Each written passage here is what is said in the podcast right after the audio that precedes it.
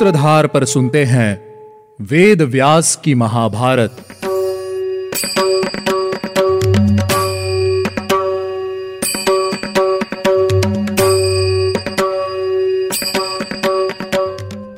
Hello listeners स्वागत है आपका सूत्रधार प्रस्तुति वेद व्यास की महाभारत में। वेद व्यास की महाभारत में आप सुनते हैं गीता प्रेस गोरखपुर द्वारा प्रकाशित महाभारत कथा। मुझे उम्मीद है कि आप सभी को हमारे एपिसोड सुनने में उतना ही आनंद आ रहा होगा, जितना आनंद हमें इन्हें आपके लिए बनाने में आता है। पिछले एपिसोड में हमने जरासंध के जन्म की कथा सुनी। ऋषि चंड कौशिक के वरदान से राजा बृहदरथ को पुत्र की प्राप्ति हुई। लेकिन फल आधा आधा खाने के कारण उस बालक का जन्म दो अलग अलग टुकड़ों के रूप में हुआ, जिसे जरा नाम की राक्षसी ने जोड़ा, जिस कारण उस बालक का नाम जरासंध रखा गया। एपिसोड के अंत में जरासंध ने महादेव को प्रसन्न करके वरदान प्राप्त किया और सभी राजाओं को वश में करने लगा।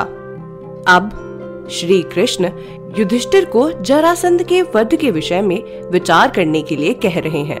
चलिए जानते हैं आगे की कथा। श्री कृष्ण युधिष्ठिर से कहते हैं, महाराज, हम जरासंध की राजधानी जाकर जब उससे एकांत में मिलेंगे तब वह हम तीनों में से किसी एक के साथ द्वंद करना स्वीकार कर लेगा।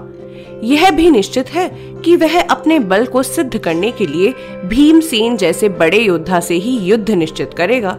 जैसे संपूर्ण जगत के विनाश के लिए यमराज काफ़ी है, उसी प्रकार भीम जरासंध के वध के लिए काफ़ी है। राजन, यदि आपको मुझ पर विश्वास है तो अर्जुन और भीम दोनों को धरोहर के रूप में मुझे दे दीजिए। श्री कृष्ण के वचन सुनकर अर्जुन और भीम बहुत प्रसन्न हुए। उस समय उन दोनों की ओर देखकर युधिष्ठिर ने कहा यथा वदसी गोविंद सर्व तदुपपद्यते हि त्वमग्रतस्तेषां येषां लक्ष्मी परांगमुखी अर्थात गोविंद आप जैसा कहते हैं वह सब ठीक है। जिनकी राज्य लक्ष्मी विमुख हो चुकी है उनके सम्मुख आप आते ही नहीं है। आपकी आज्ञा के अनुसार चलने मात्र से ही मैं यह मानता हूँ कि जरासंध मारा गया। सभी राजाओं को उसकी कैद से छुटकारा मिल गया और मेरा राजसूय यज्ञ भी पूरा हो गया। आप वही उपाय कीजिए, जिससे यह कार्य शीघ्र ही पूरा हो जाए। युधिष्ठिर के ऐसा कहने पर श्री कृष्ण अर्जुन और भीम मगधराज जरासंध से द्वंद करने के लिए उसकी राजधानी की ओर चल दिए। उन्होंने तेजस्वी ब्राह्मणों का भेष धारण किया। ताकि कोई भी उनके क्षत्रिय होने का सत्य जान न पाए। जरासंध के प्रति रोष के कारण वे प्रज्वलित से हो रहे थे। जाति भाइयों का उद्धार करने के लिए उनका महान तेज प्रकट हुआ था। उनको जाता देख युधिष्ठिर को निश्चय हो गया था कि जरासंध अवश्य मारा जाएगा। वे तीनों कुरु देश से निकलकर कुरु जंगल के बीच से होते हुए पद्म सरोवर पहुँचे। फिर कालकुट पर्वत को लांघकर गणकी महाशोण, सदानीरा और एक पर्वतक प्रदेश की सब नदियों को पार करते हुए आगे बढ़ते गए। इससे पहले मार्ग में उन्होंने सरयू नदी पार करके पूर्वी कौशल प्रदेश में भी प्रवेश किया था। कौशल पार करके बहुत सी नदियों को पार करते हुए वे मिथिला में गए। गंगा और शौण भद्र को पार करके वे तीनों पूरब की ओर आगे बढ़ने लगे। उन्होंने कुश और चीर से ही अपने शरीर को ढक रखा था। जाते जाते वे मगध देश की सीमाओं में पहुँच गए। उस समय उन्होंने गोरथ पर्वत से मगध की राजधानी को देखा। श्री कृष्ण ने अर्जुन और भीम को मगध के इतिहास के बारे में बताया, जिसके बाद उन्होंने राजधानी में प्रवेश किया।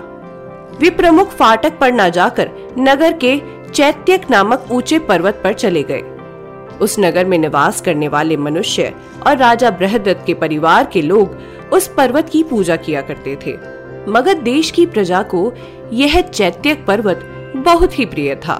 उस स्थान पर राजा बृहदरथ ने ऋषभ नामक एक मांस भक्षी राक्षस से युद्ध किया और उसे मारकर उसकी खाल से तीन बड़े बड़े नगाड़े तैयार कराए, जिन पर चोट करने से महीने भर तक आवाज़ होती रहती थी।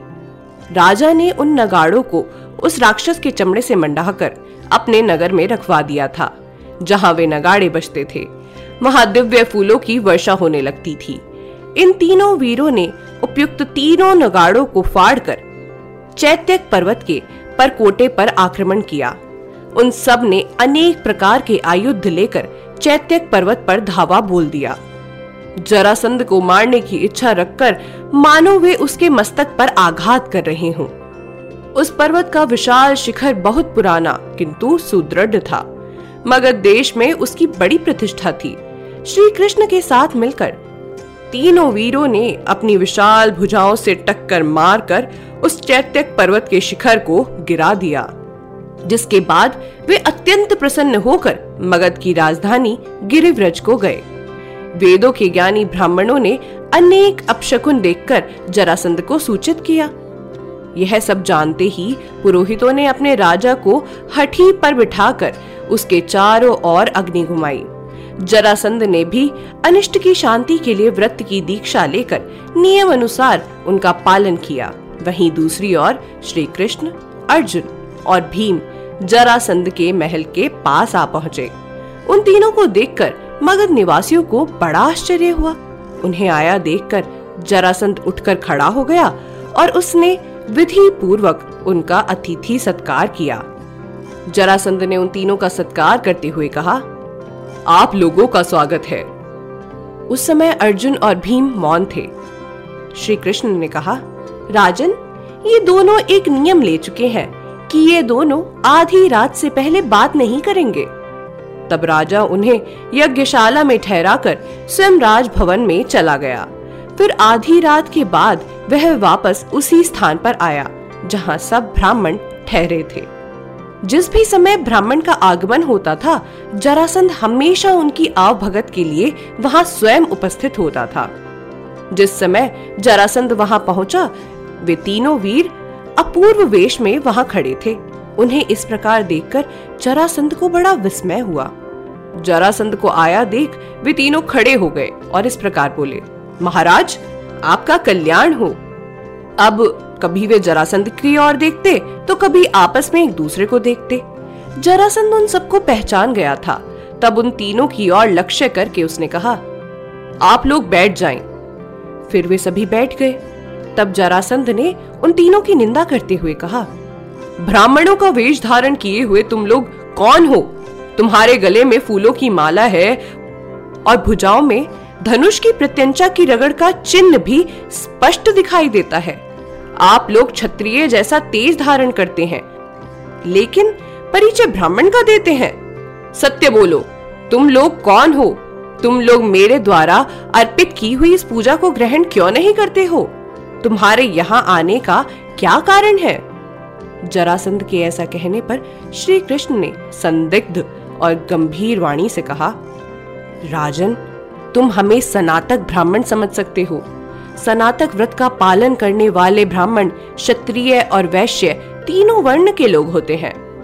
इनमें भी कुछ विशेष नियमों का पालन करने वाले होते हैं और कुछ साधारण होते हैं। विशेष नियम का पालन करने वाले क्षत्रिय हमेशा लक्ष्मी को प्राप्त करता है। जो पुष्प धारण करते हैं, उनमें लक्ष्मी का निवास ध्रुव है। इसीलिए हम लोग पुष्पधारी हैं। राजन, क्षत्रिय का बल और पराक्रम उसकी भुजाओं में होता है। वह बोलने में वैसा वीर नहीं होता। इसीलिए क्षत्रिय का वचन विनय युक्त बताया गया है। यदि तुम वह बल देखना चाहते हो तो निश्चय ही देख लोगे। धीर मनुष्य शत्रु के घर में बिना दरवाजे के जाता है। हम अपने कार्य से तुम्हारे घर आए हैं। हम शत्रु से पूजा ग्रहण नहीं कर सकते। यही हमारा सनातन व्रत है। यह सब सुनकर जरासंध बोला, ब्राह्मणों, मुझे याद नहीं आता कि कब मैंने आप लोगों के साथ वैर किया है। बहुत सोचने पर भी मुझे कोई अपराध ध्यान नहीं आता। अब जब मुझसे कोई पाप ही नहीं हुआ तो मुझ निरपराध को आप अपना शत्रु कैसे मान रहे हैं? श्री कृष्ण ने कहा, राजन, तुमने सभी राजाओं को कैद कर लिया है, और ऐसा करने के बाद भी तुम अपने आप को निरपराधी बोल रहे हो एक राजा दूसरे राजा की हत्या कैसे कर सकता है तुम राजाओं को कैद करके उन्हें महादेव को भेंट करना चाहते हो, तुम्हारा यह पाप हम सब लोगों पर लागू होगा, क्योंकि यह धर्म का पालन करने वाले हैं, और उसकी रक्षा करने में भी समर्थ हैं। किसी भी देवता की पूजा के लिए मनुष्य का वध नहीं देखा गया है। तुम अपने ही वर्ण के लोगों की बलि कैसे चढ़ा सकते हो? तुम्हारे घमंड को चूर करने के लिए ही हम यहाँ आए हैं। मैं वासुदेव पुत्र कृष्ण हूँ और ये दोनों पांडु पुत्र भीम और अर्जुन हैं। जरासंध ने कहा, कृष्ण, मैंने युद्ध में जीते बिना किसी भी राजा को कैद नहीं किया है। अब मैं उनके साथ कैसा भी बर्ताव कर सकता हूँ? तुम्हारे भय से मैं उन्हें छोड़ने नहीं वाला। तुम्हारी सेना मेरी चक्रव्यूह युक्त सेना के साथ लड़ ले, और तुम में से कोई एक मुझ अकेले के साथ युद्ध करे। या मैं अकेला तुम तीनों के साथ बारी बारी या एक ही साथ युद्ध कर सकता हूँ? ऐसा कहकर जरासंध ने अपने पुत्र सहदेव का राज्य अभिषेक कर दिया और युद्ध के लिए तैयार हो गया। उसने अपने दोनों सेनापति कौशिक और चित्रसेन का स्मरण किया, जो उस समय जीवित नहीं थे।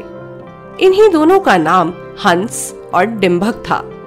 श्री कृष्ण अपनी दिव्य दृष्टि से यह जान गए थे कि यदुवंशियों में से किसी के भी हाथों जरासंध का वध नहीं हो सकता है। ब्रह्मा जी के आदेश की रक्षा करने के लिए उन्होंने स्वयं उसे मारने की इच्छा नहीं की। आज के एपिसोड में बस इतना ही। अगले एपिसोड में हम जानेंगे कि जरासंध के साथ युद्ध कौन करेगा और साथ ही साथ हम सुनेंगे जरासंध के वध की कथा। उम्मीद है आपको हमारा यह एपिसोड पसंद आया होगा। अगर आप इस एपिसोड से रिलेटेड कोई भी सवाल पूछना चाहते हैं तो हमारे social media platform Twitter Facebook Instagram पर हमसे संपर्क कर सकते हैं। हमारा सोशल मीडिया हैंडल है माय सूत्रधार साथ ही साथ ऐसी ही अनेक रोचक पौराणिक कथाओं के वीडियो देखने के लिए आप डाउनलोड कर सकते हैं हमारी सूत्रधार। ऐप हमारी ऐप एंड्रॉइड और आईओएस दोनों यूज़र्स के लिए उपलब्ध है। यहाँ आपको हर एक कहानी, सुंदर चित्रण और सटीक फैक्ट्स के साथ मिलेगी। इसके अलावा आप श्री राम कथा मिनी टेल्स पॉडकास्ट हिंदी और इंग्लिश नल दमयंती प्रेम कथा, हिंदी इंग्लिश तथा ऐसी ही अनेक कहानियाँ अपने मन पसंद ऑडियो प्लेटफॉर्म पर सुन सकते हैं। लिंक आपको डिस्क्रिप्शन में मिल जाएगा। मैं आपकी सूत्रधार मान्या शर्मा, मिलूँगी आपसे अगले एपिसोड में। याद रखिएगा, हम हर सोमवार और शुक्रवार आपसे मिलते रहेंगे।